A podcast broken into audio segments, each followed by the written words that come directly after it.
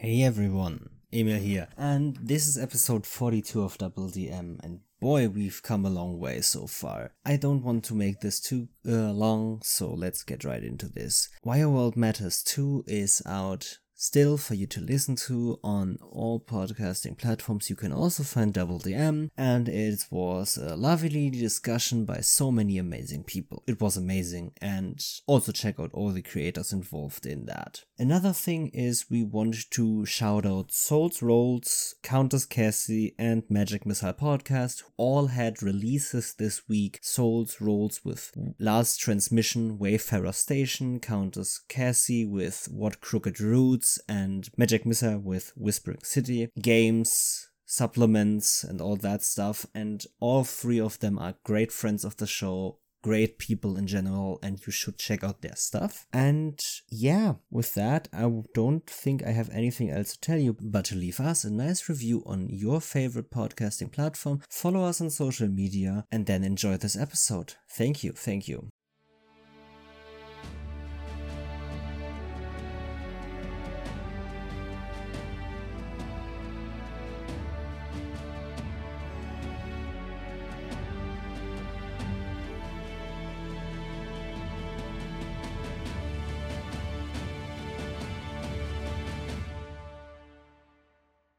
Hello and welcome to Double DM Podcast. This is episode 42, and with me is, as usual, my lovely co host Emil. How are you today? I am doing very good. We've just had a recording session ourselves after this.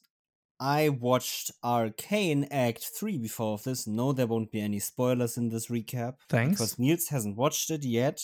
I can just say how lovely that series is, and I can't wait for a second season. Yeah, the, it will be awesome. I, am not saying much, because, but I would love a continuation of this story.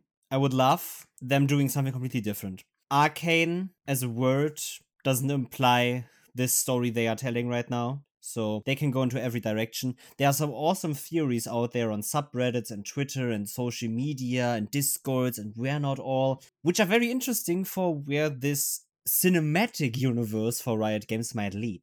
Yeah, I'm excited for that. And it all has to do, do with, with colors. With colors. Mm-hmm. Okay. That, okay. that, that that's a that's a naughty look naughty little spoiler hint and and, and theory. Okay. Colors. Okay, I will keep an eye out for that and when I watch the episodes. Mm-hmm. Th- thanks. Now, yeah, all right. Good to know. Watch out for colors. Keeping that in mind. So, coming back to TTRPGs, did mm-hmm. anything mm-hmm. fantastic or bad happen to you this week regarding TTRPGs? Um, yeah, I had a session. I had a session on Tuesday. That session, that that campaign was put on hold for a few weeks while we sorted some stuff out on that group, and we finally went back into our session. Nice. We had uh, we were in this um, valley in the desert, which was kind of like not where it was supposed to be.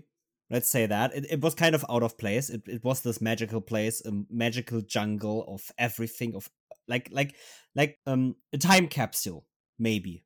Mm-hmm. You could say. And oh my god, there was this canyon we needed to go through and we had no idea how to go through. So, our wizard asked, hey, let's get one of the big flying snakes from the sky to come down here. So we let the we were kind of like in a protective shield protective shield barrier by the gods, by the 12 gods in this universe. And mm-hmm. we asked them if they could open up a little hole in the in this sky box that was made by their holy animals to let one of those flying snakes down so we could petrify it. Our wizard could set, ride it and then fly over the canyon over to the other side where a magical ritual would happen where he could probably recharge with magical energy to actually get his powers back because he was out of mana.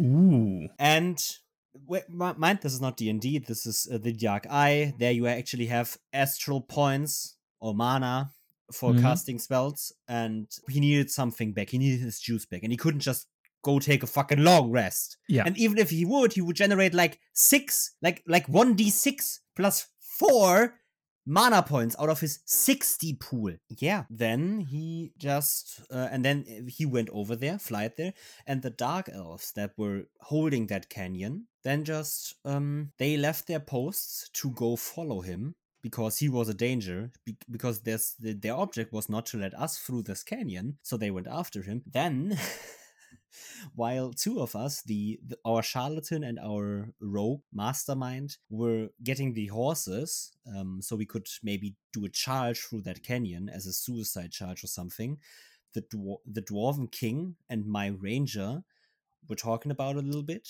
and we were like basically okay this is our perfect opportunity. We need to take this now. So he rallied up his his his dwarven legion his dwarven units his his like i don't know 12 i think 12 dwarfs he had with him plus i convinced fucking King Kong or fucking Big Ape to basically come with us, charge down this canyon now, because now there's actually a chance of us surviving going down this canyon. We went down this canyon and we easily went went through. The dark elves fled into the jungle on the other side. We met up with our wizard, and then we went through this eye uh, this this eye in the wall or in there were, were like two trees growing to form an eye and that's Mhm. where a portal was and that's a portal to the secret plane of lizard folk Okay. that's where our campaign is headed that's where our campaign is supposedly ending Okay. i think Okay.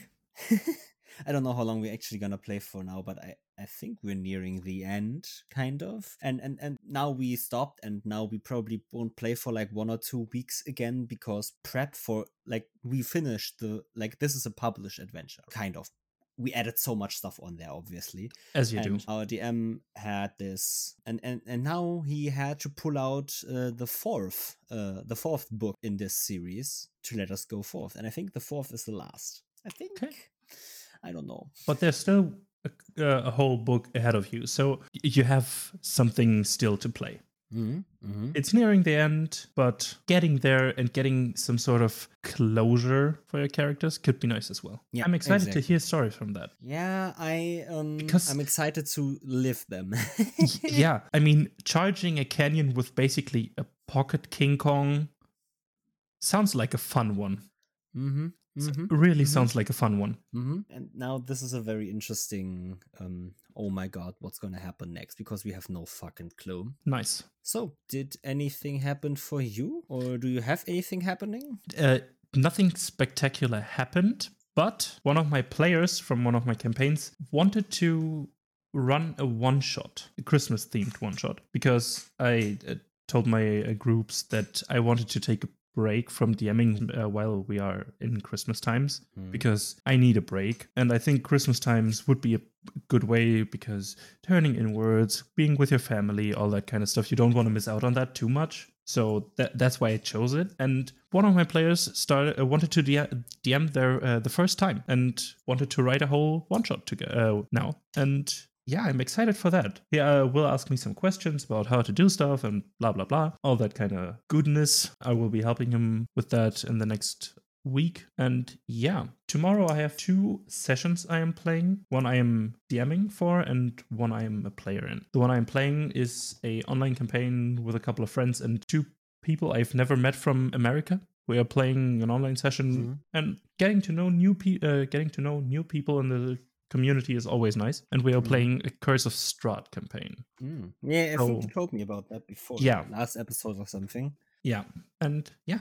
So basically, I will be playing from noon up until 2 uh, 1 a.m. in the morning on the next day or something. Mm. It can, I think it can get quite exhausting, but also fun at the same time. Yeah, So I'm excited for that. But yeah, that's basically my week. Mm. So that's interesting. Okay, then I think we have nothing really else to talk about. we should get into the episode. Yeah, we should meet Derek from DMDM Studios. Hey everyone, Emil here to talk with you about ads. We don't have any this week. But that's not a problem, because then I can just tell you about our Ko-Fi, where you can donate to us if you think that we are doing an awesome job and want to support the show. It would really mean the world to us if you were supporting us. You don't have to, there's nothing on there yet, but we will probably use that a lot more when it, our actual Play Titans call is coming out and yeah, when that is out, we will probably have bonus content up there or even a Patreon at that point. We don't know, but yeah, if you want to support the show, that that's basically the best way you can do it. Thank you. Have fun with the rest. And with that, welcome back to the episode. With us now is our guest, Derek. Would you like to introduce yourself? Who are you? How did you get into TTRPGs? All that kind of stuff. Hey guys, I'm Derek. You might know me as the guy that runs channel DMDM Studios on Twitch. I got into TTRPGs about 10 years ago, I'd say, in uh, my time in Japan. I was stationed there and I was really close with some friends that got me linked into a local D&D 3.5 game that was going on. Uh, it was a Gestalt campaign. I played a druid, monk, and I basically turned into the Hulk. It was crazy.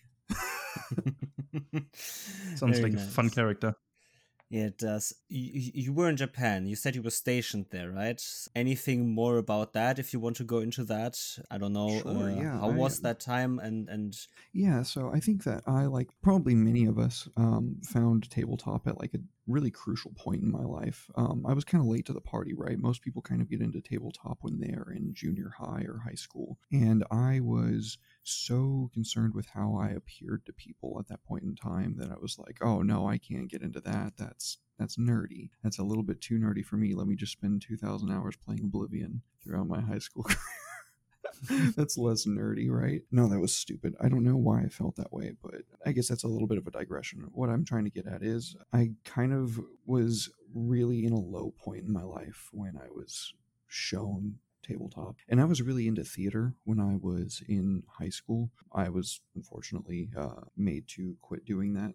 And so I never really got to get back into that side of things until I found tabletop. And I was like, oh my God, I can do all the cool stuff about theater, and there's consequences, and you get to kill stuff. That's dope. yeah, I think at least for three of my friends, it's basically been that same thought. Wait, I can do theater, and there is no script for me, and I get to hit stuff. Yeah.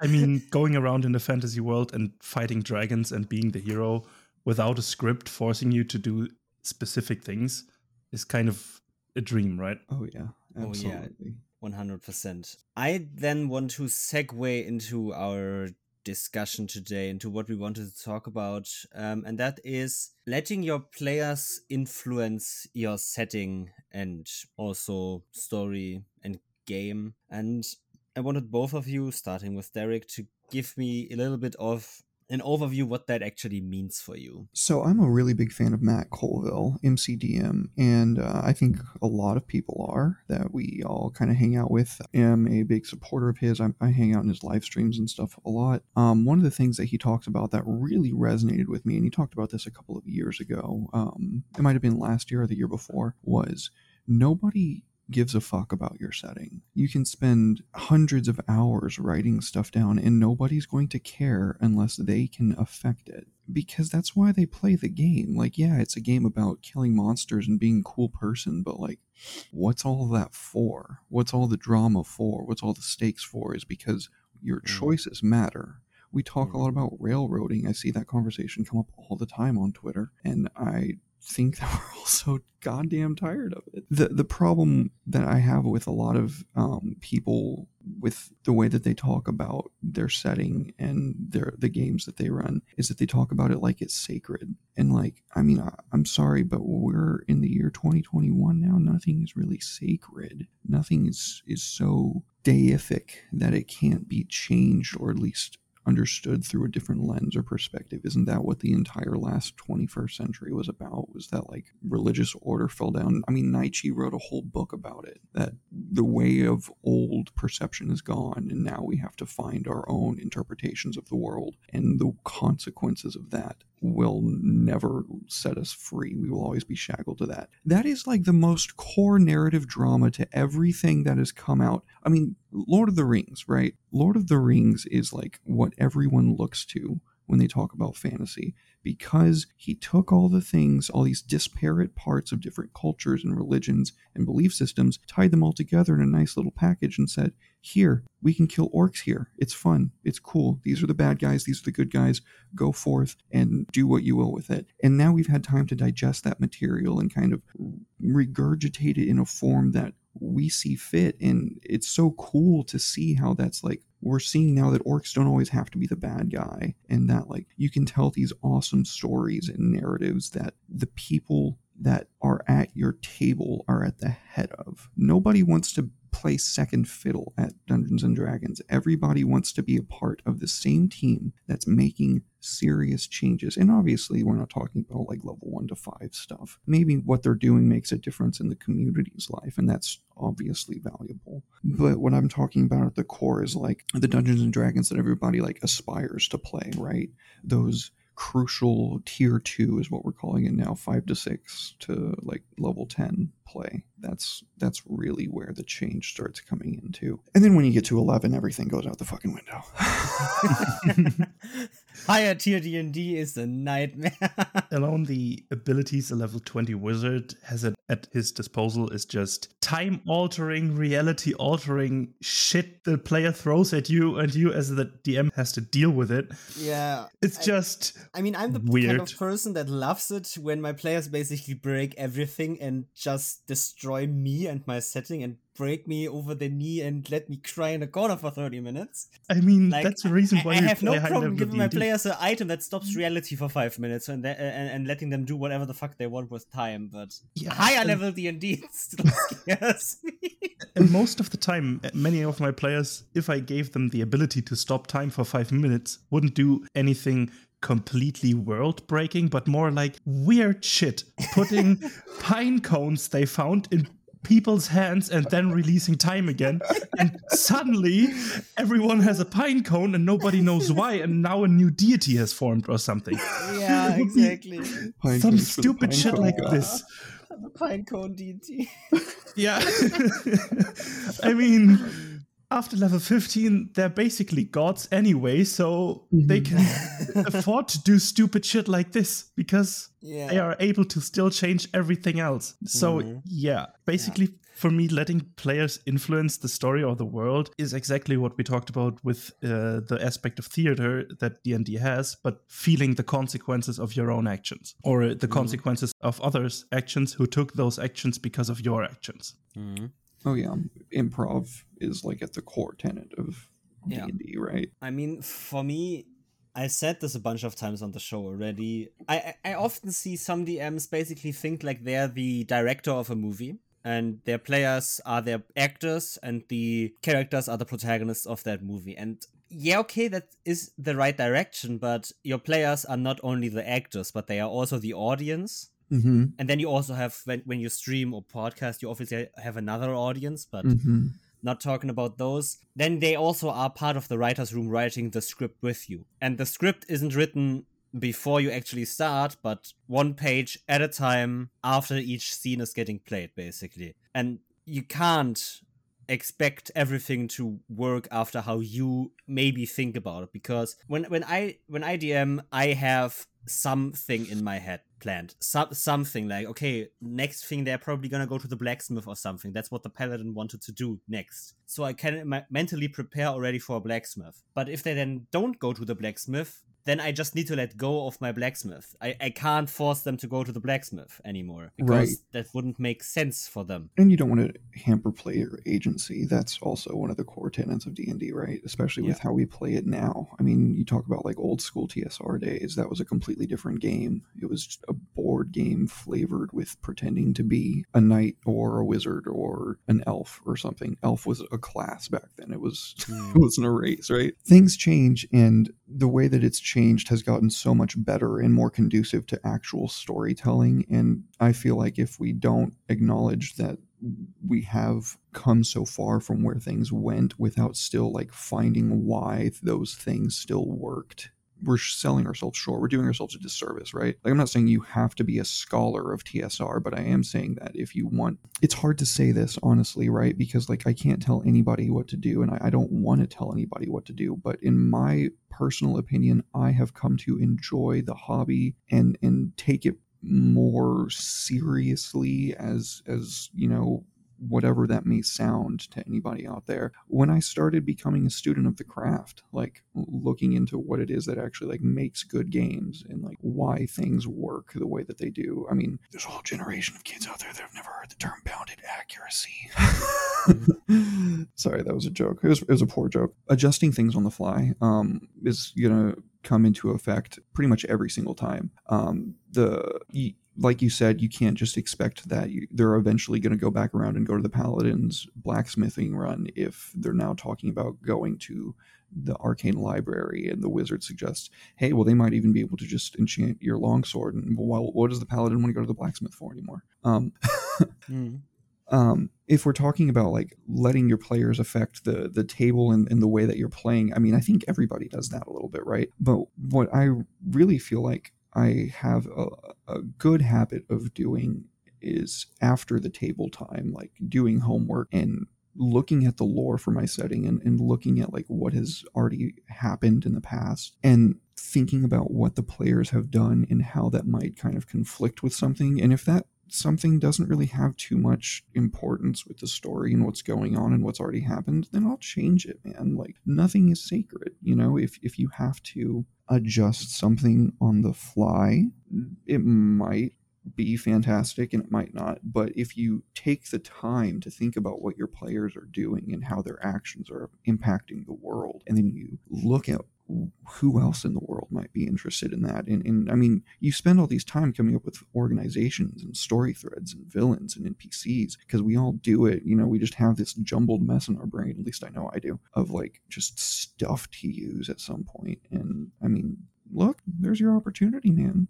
100%. I mean, there was a big post like Matt Colville talked about, or like you talked about with Matt Colville, but someone else made a post that basically no one cares about your setting. And wh- while I agree with the general premise of that, obviously, right, it's still still obviously your players do care about the setting because they're in it, but mm-hmm. they don't give a fuck if the fisher three villages further down the road does this and this, or if the neighboring country's economy makes sense right now or not. No one cares. No one gives a shit. The most important part is the players in your setting. Period.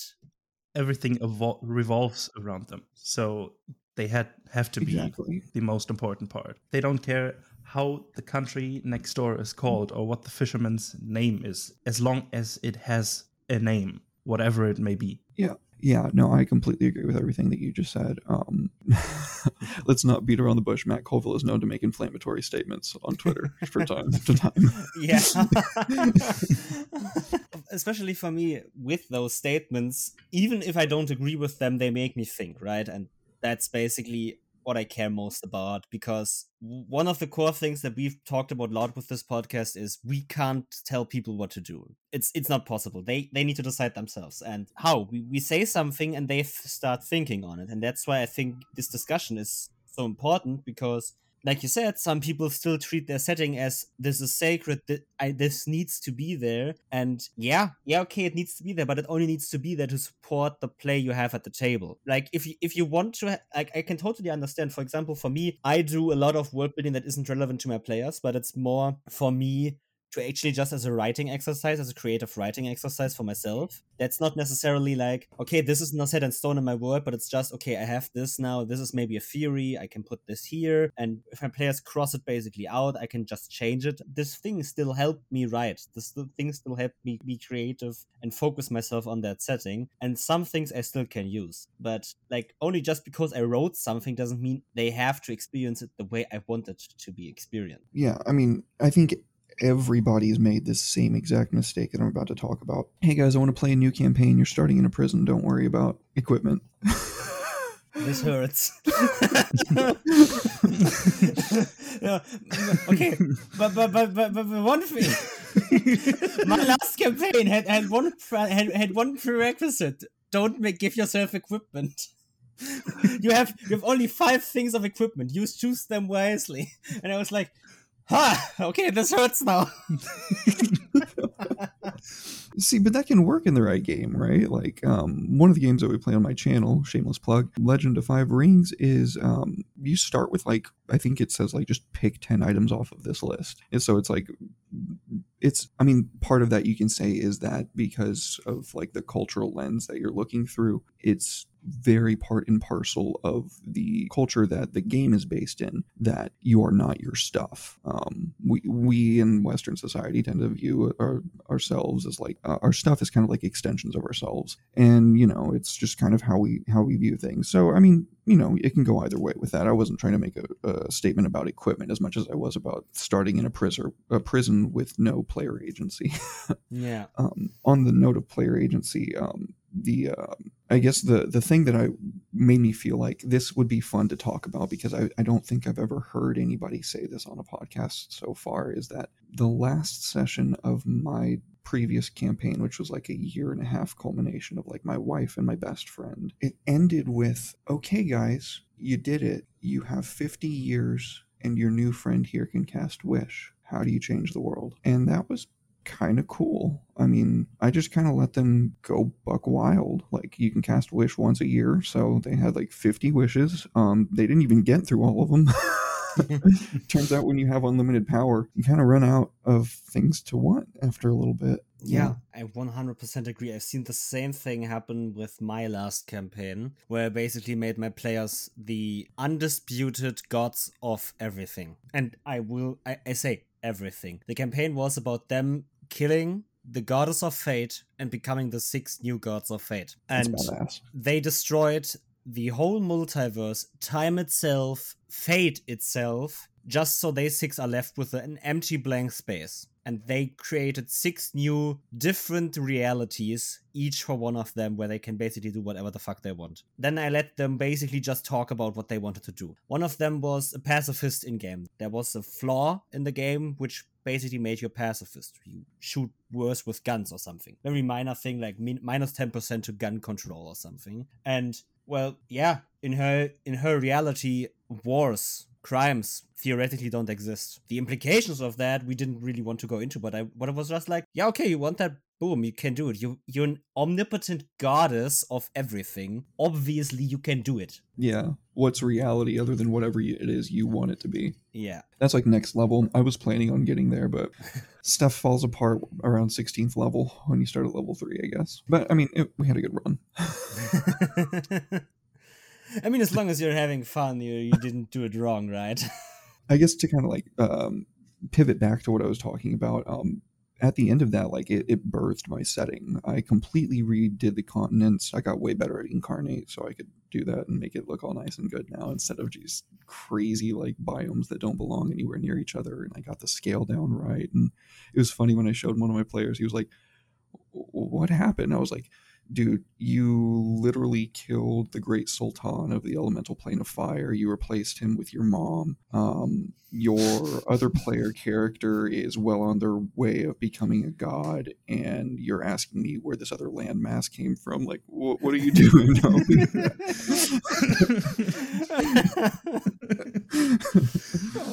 I get to come up with some stuff too. And that's the cool part is that I got to come up with some stuff too. I got to come up with a lot more stuff. And I mean, if it, we ever go there, then I'm going to change it to whatever matters then. Like, I had a whole story thread with something that got completely changed because one of the player characters, one of the player characters ended up raising an empire and they were not allowed to pass through a city. And so when they had this, I'm sorry, we have cats. Um, when, um, when they passed through this uh, city the first time and they were told, nope, you can't go here. You have to go back down the mountain and go around. She was like, I'm going to remember this. And she did. And she came back with an army. And then she, uh, you know what happened? Um, I rewrote the lore to where she reunited the elven people because technically, even though it was by bloodshed, she did that. And, uh, I mean, I kind of just rewrote the lore to match what her deeds were with how I feel the people would have reacted and responded with it. Because as we know as mankind history is written by the victors. And just because one guy at the top said that things were this way doesn't mean that when they're gone people aren't going to remember them differently. And i mean they're not go- this character's not gone yet but she's not playing that character anymore. So right? Like she's off the screen. I mean what's that old adage? A character is born when they come on stage and they die when they exit. Like that's unless they come back. Yeah, as well, exactly. As long as the character isn't relevant, they don't matter, right? That again, you, you only focus on what you have in front of you and not what's either along the road or behind you on the road. Really, you focus on the players you have at your table and what they want to do and how you want to have fun with them. Period. Nothing else matters really. Yeah, absolutely. And I mean, going from like that super intimate, like three player campaign of like two players and a DM to like now a more classical, like four player campaign and a DM, like having to find a way to still make all of that work in such a way that's fair to everybody because you always want to make sure that everybody gets the opportunity to feel like cool person right? You don't want to ever Mhm. feel like anybody gets the limelight more than anyone else. You want everybody to get to feel like they get to live in that world just as much as everyone else. It, they're taking time out of their busy schedules to be there you know you want to respect that. Um, but because of that is such like a pressing thing when you're talking about like rewriting your canon and lore if they're just doing dumb stuff. You don't have to acquiesce to every little thing. Like no is still a term at my table for a reason. And it, I, I don't just use it willy-nilly. Obviously i try to yes and or no but but i mean if if they're doing something that just downright counteracts the laws of reality of your realm unless they have a really good reason to back it up why would that work? Like verisimilitude is a very important factor in the game and lore builds into that very specifically. Everything has to feel lived in and breathed in for verisimilitude to even be considered an aspect for something to, to deal with, especially not something to just keep up the whole three to four hour session. Like, are you kidding me? I mean, looking a- up a rule in combat, does that break your immersion? Not for me, not necessar- necessarily. Depends on on how long it takes. Yeah, exactly. If you can figure it out in one or two page turnings, that's fine. But if if it breaks out into a rule discussion, that's Yeah. the line. discussions i sh- i shut down discussions when, when we enter combat my players know exactly that it's basically i make the rulings just so we can get this over with and after we have the session after we have the combat maybe we can talk about it and find a be- better understanding of it for example uh, one player wanted to once um, one, one one enemy was phased out into the ethereal plane and the player was holding scorching ray as a readied action and then we got into discussions of if he's allowed to fire the three shots or just one. As far as I know, it's the three shots, and that's how we ruled it. Even though one other player said he is only allowed to shoot one because it's three attack, three different attacks. And I said, "Fuck that." Yeah. I e- even if that's true, I don't give a fuck about that right now. right. I just want to have this combat done. We can talk about this later. Yeah. No problem at Yeah. all. I think it sounds like we all probably agree on that. If you just crack open the book to a certain page and you can find what you're looking for in a minute or two, it doesn't break your immersion. Why? Because you're making sure that you're tracking with the reality of the game. If you're asking the dungeon master a question about, like, well, how does this work in this thing? And they're having to come up with it on the fly because they've never thought of it before, it's not going to break your immersion if they're you know, even if you can tell that they're kind of like, I mean, okay, I play with a lot of dungeon masters, right? So I think that we can kind of tell when somebody else is kind of flubbing when they're like, yes, and it does this because of that for this reason, and like you're just, Yep. of course, I put you on the spot. I'm not gonna, I'm not gonna do that to you. Okay, what you say goes, sure. Like because that is also such a core tenet of the game. So if you are having to make up lore on the spot and your players are playing with you in good faith, um, and let's face it, we're not going to want to play with somebody who's not playing with us in good faith. Um, then you know you're going to come up with something that might not necessarily work now, but you can always revise it later if you, if you need to. And eh, I mean, I don't know. I guess furthermore, if you are going to be treating your lore as another way to ground the players in the reality of the game and the setting, then it needs to be cohesive. Even if it's a crazy high fantasy setting, like it still needs to be contiguous. I think that's right. hmm I think so too. Yeah, uh, one thing I learned in school at some eighth class eighth grade religion class or something, you need to destroy a system from within, right? You need to find flaws in the system for the system to actually break. As long as the system itself is cohesive and works in its of itself, then you can't break it. And then it's exactly what you want. You want to have a system that that's understandable and at the same time doesn't break itself. And then you're basically golden that, that's all you need for your players to get immersive in it. And then they can go off on how they want to go into that. Yeah yeah I, I, would absolutely agree with that. I mean what's the point in developing this big huge sandbox world if you don't have anybody to play in it? And if what they do in it doesn't matter i mean that was kind of like what we said at the beginning which i guess was like the crux of what i wanted to say. Is like you have to take what they want into consideration and everybody does that Otherwise, you're not going to have players for very long. You have to have the world respond and react to what they do. Pretty much everybody does that because that's just the game. But what I feel like I would have benefited from in my TTRPG infancy was somebody sitting me down and saying that the the stakes in the drama are or rather the drama is the object of the game the the way that you win is to keep playing but the the drama is the object everybody is aiming to make these big dramatic intense moments where like oh it's coming down to the wire oh this fight with this Draco Lich has been a pendulum and yada yada back and forth. But in order to actually accomplish that, you have to have something that is dynamic and fluid enough in its core structural foundations. You have to write it in such a way, you have to world build in such a way that, I mean, for me, it works with how crazy and out of organization that my brain is because I can just think like, oh, here's a name of something, and that name can be like a layer of something. And then I look at that name, and it's usually like a conglomeration of two things. Um, and by putting those two things together in, in a way to remake it, take it from another language, however it is that you feel like coming up with something, and this is just a tool that I use, um, you, you build like a layer. And then the next layer is, well, what might be there? And then you build that layer.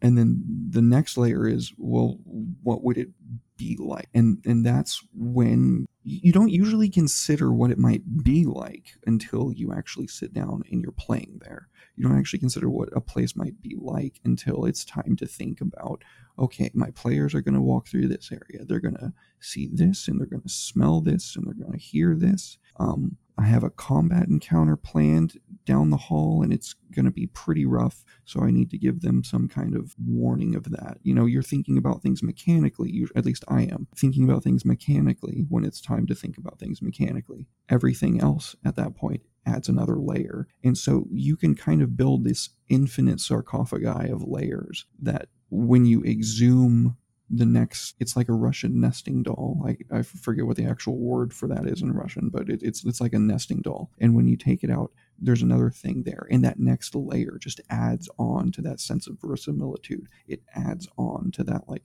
no this is a real thing. This this is actually happening. I'm really killing a goblin 200 feet below the earth next to a magma vent. Mm-hmm. i do have one question for you guys. We talked about that players are able to change the world by their actions, by their backstory, or whatever. That you are, uh, shouldn't be afraid to change your world's lore to fit the players better. But do you think there is a point where some things shouldn't be changed, or that there are, if there are things that you shouldn't touch, as if they are sacred, as though we said there is nothing sacred? Um, I'm gonna take point on this one for for the first thing. Yes, nothing is really sacred for me. I my setting is changeable as however it fits the game. And even if I start a new campaign in that setting, I can always go back to that lore I wrote that's sacred. Just for this campaign, I don't. And for the next, I can still go back to that. But for example, in my setting right now, my players are uncovering the hidden secrets of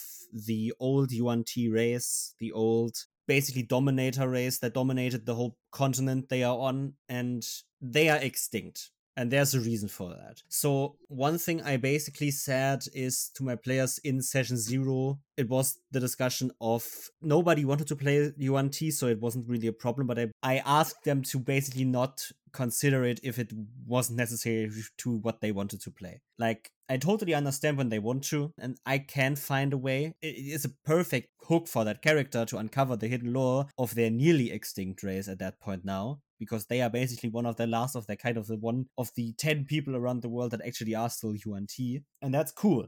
But I asked them, hey, this race is more or less off limits. Please don't if you don't want to. I had a story. I want to you want you to uncover Yuan-ti temples uh, the best thing you can do is not be Yuan-ti for that. And that was a discussion in session zero. That's, the, I think, the most important part about it. Talk to your players if some things are important in your setting. Let them know. Because if they know, they will, most of the time, and I'm saying most, I mean 99.9% of the time, players are understanding. The DM says, okay, this part of my world, I want this to be like this.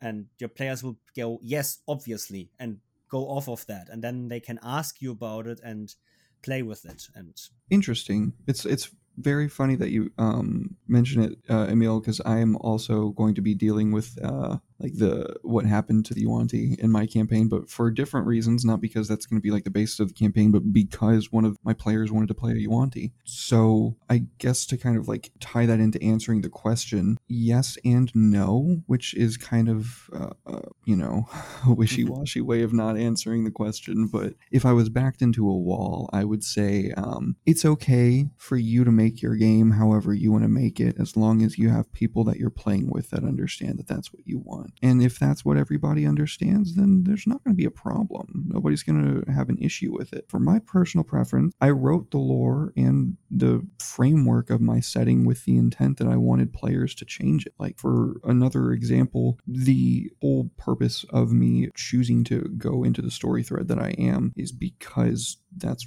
something that my player picked. Kind of harkening back to um, what I was talking about uh, earlier in the way that I built the framework of my world was that most players, maybe not most, but some players at some point are going to want to be a god. And I wanted to have a way for them to be able to do that because how cool is that? You can go on the rest of your life saying, Yep, in Dungeons and Dragons campaign that I played in, I got to be a god. And that was pretty cool. Like, I mean, we want to have these stories to tell around like tables with other people sometimes. You know, we, we want to be able to live vicariously through these characters and experience things that are way outside the realm of reality for you and I and anyone else that we know in reality. Like, I guess another way to answer the question question would be to say that like if you write things in a way that you take player agency into account in, at its inception, you won't have to. You don't yeah. have to choose. I mean, yeah, that, that's actually very perfect actually yeah wow I, uh, I have my setting and oftentimes it's about right often people say kill your darlings right mm. never think your setting is sacred never think anything in your setting is sacred because even though it is to you the only thing that is sacred to you is like when I think about what I wrote for my setting, the only thing that I think about why I wouldn't change it is because I put time into it. And that's not a problem for me because I just, the time I put in and the, the text I wrote or the things I made, they are not gone. They are mm-hmm. just not relevant to the game we are playing. So they are not there this time. Like, I don't get why people would say, for example, just have multiple times of your world. Like, just why not have multiple worlds, right? If they don't interact with each other other. Like you can have the same world 25 times with minor changes to account for every campaign you play in that world. And and like I can already hear people saying eh, that's boring writing, and I'm like, well, I don't give a shit about your opinion on that. It was fun writing the setting, so I'm gonna use it. Yeah, exactly. Like, I, like The things I wrote, I want them to be there, but I want the people that I have in front of me at the table to have fun. And and oftentimes I do that by just killing everything off that's in my setting that would go against that. It's one of the things that in the actual play Niels and I are doing, we have I, I have a rule as the DM there, and that's basically players over X. And players come first in every instance because they are the people I play with this game with. If I don't have them, I don't play the game. I, I can write the best best lore I want. If I have no one to play it, I don't get to play it. Oh yeah. So really, the only thing I care about is the people I play with, and after that come the comes the rest. And I don't care if I have to change a rule, my world, whatever. I want my players to have fun, and if they are having fun, I am doing it right. Yep. Agree. Talking about like what you said about having like infinite variations of your timeline. I'm a huge fan of Dark Souls. Um, I don't know if you guys have Mhm. seen my endless retweets of that stuff on Twitter, or uh, if, if you guys are fans of the series yourself. Um, and they they hearken to things like that as well. I kind of implemented something within the framework of my world to kind of accommodate for something like that, where like everything kind of happens in cycles and it could be at any point in the cycle that things are this way and it might be like that next cycle and it might not and who knows when that cycle is going to come back. And effectively what a cycle is is the big bad evil guy which is this big draco lich named necronomulus comes through devours everything on the whole plane and then it gets remade and then everything kind of starts back and it might be that we're at the age of myth we might be at the age of strife which these are just words that i have for different moments of history in my setting. Um, but i can still plug and play any of the things that i need because kind of like what you were talking about Emil, i put work and time into these things especially now that i'm making maps like i put work and time into these maps and i'm not gonna not use them like i mean maybe if they're bad then i'll redo them or something but i, I guess like i i really wh- what you said kind of struck a chord with me. Like i i feel like that's something that people don't really talk about enough is mm. that you can have whatever excuse you want for infinite variation. And one thing I just thought of was if you have multiple or many variations of the same universe, you can make fun little story beats or one shots out of this. For example, you could tell your players, hey, please come up with a common name and a common appearance, basically, but everybody then choose different classes and stuff like this, and then have a one shot where everybody plays basically the same character out of a different universe with different classes and stuff. Yeah, that could actually be a very fun idea. So you all look the same, like exact copies. One is a little muscular, more muscular. The other, the others might be a little thinner or smaller or something like this to accommodate to the stats and classes you chose, Mm. but still Oh. have this, roughly the same appearance and the same name. Just imagine wa- uh, having a seven people party of the same dude walking in a tavern and they ask, "What are your names?" and then just seven times the same fucking name. imagine having to deal with that as a dm but you Yeah. wrote that that would be a nightmare, but I think a funny one, nonetheless. Yeah, I mean, uh, it's a very nice idea actually for just having a fun one shot. But but it, actually, I think it can very good showcase what we talked about so far because all of these people then could theoretically bring in different lore, different information, Exactly. different things, and all of them are true at the same time. And you then can basically maybe, maybe you could even do that, or that that could be fun as a session zero mini game Oh, or yeah. a hmm. session one mini game, and every one of the players prepares a little bit of lore for their setting, and then afterwards you decide as a table which of these iterations of the same world you want to set the game in. So that's, that's ev- everyone comes basically with, with, a, with a good hook. My kingdom is under attack. I need to get back and defend my kingdom. And then your players can say, okay, I want to play that. Let's go with that oh yeah and, and and that could be- probably be a very fun idea actually to make a plot that one of your players more or less suggested and the rest of them then went in on and said okay i want that. And then you can as a dm instantly have a hook instantly have a plot line and you don't even need to think about it yourself. You have your players doing it for you or with you rather even. I think i just witnessed a birth of an idea. Yeah. Welcome I'm to Double DM. I think would, Oh, would this be quadruple DM, DM, DM, DM, DM? double dm dm dm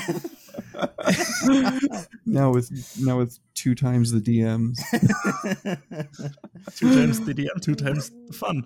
Hey. Hey.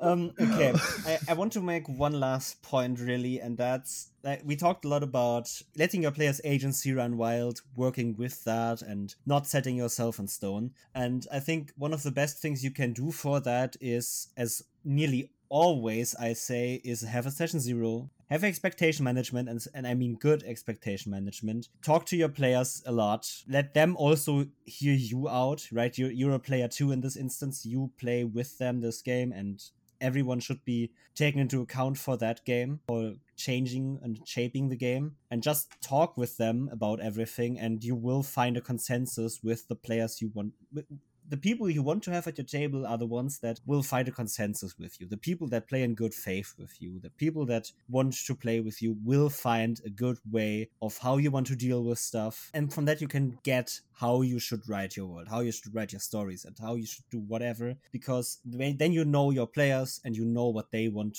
and you can guess what they how they will play this out and you guess what you can actually prepare and write and make and what you should let open because you know it won't will that point will never come up because mm-hmm. they will never go there for example yeah. or they will always go there yeah i think that was i kind of got caught in my own digression when i was talking about it but the reason that i brought up the tsr way of doing things like the old school way of doing things was because like the way that the modules were written was that like prep was basically done for you. Like, oh, you want to go visit the Lord? Okay, well, there's 16 guards there that here are their stats. He's got this bodyguard, and it's all done right there for you. Like, and then it's basically just, well, what are you doing though? Like, w- what do you want to do?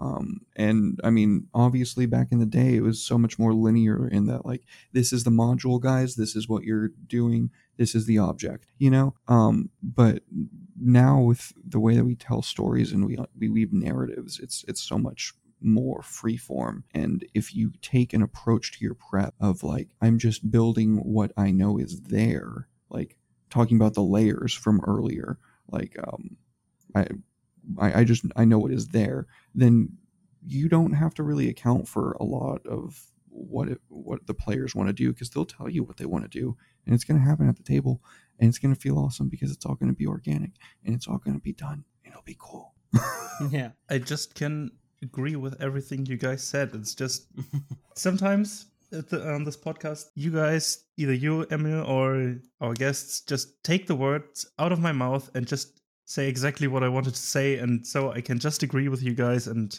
yeah, okay, just checking. It happens all the time. I mean, the same thing happens when you talk for me. So, okay. So, I think we are in the process of wrapping this up. So, Derek, please shout out any person, any projects, anything you really like. Where can people find you? What do you do again? And all of that stuff. Thank you, Emil. Thank you, Niels. I really appreciate you guys having me on, by the way. This is super cool. This is the first podcast I've ever done. So, uh, I want to say thank you for that. That's really fun. Um, you can find me at twitch.tv slash dmdm underscore studios. I host five actual plays each week. Uh, I'm a Medic Mori, hosted by CC um, on Twitter, cc dot dot on Twitter. Um, Very good a, person, by the way. Oh, yeah. the show as well.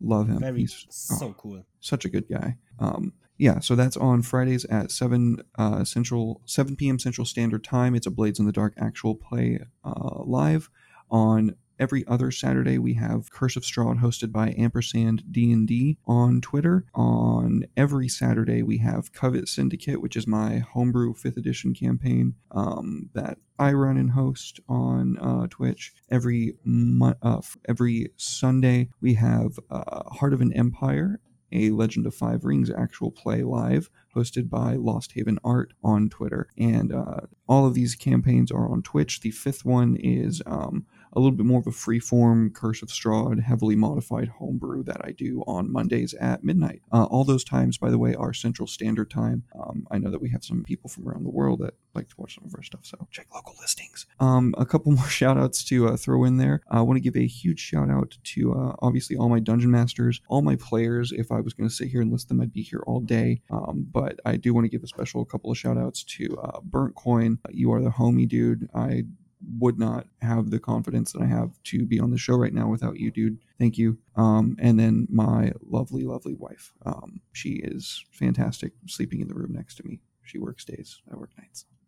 well, we don't want to keep you any longer. It's been a pleasure having you on really was a great episode in my opinion. It was Thank a lot of great on. things we talked about exactly. So people can find us on Twitter and Instagram at Double DM Pod. We have a website www.doubledm.com and we also have a Ko-fi if you ever want to donate to our show for what we do. If you, yeah, that's basically we don't have anything else to shout out.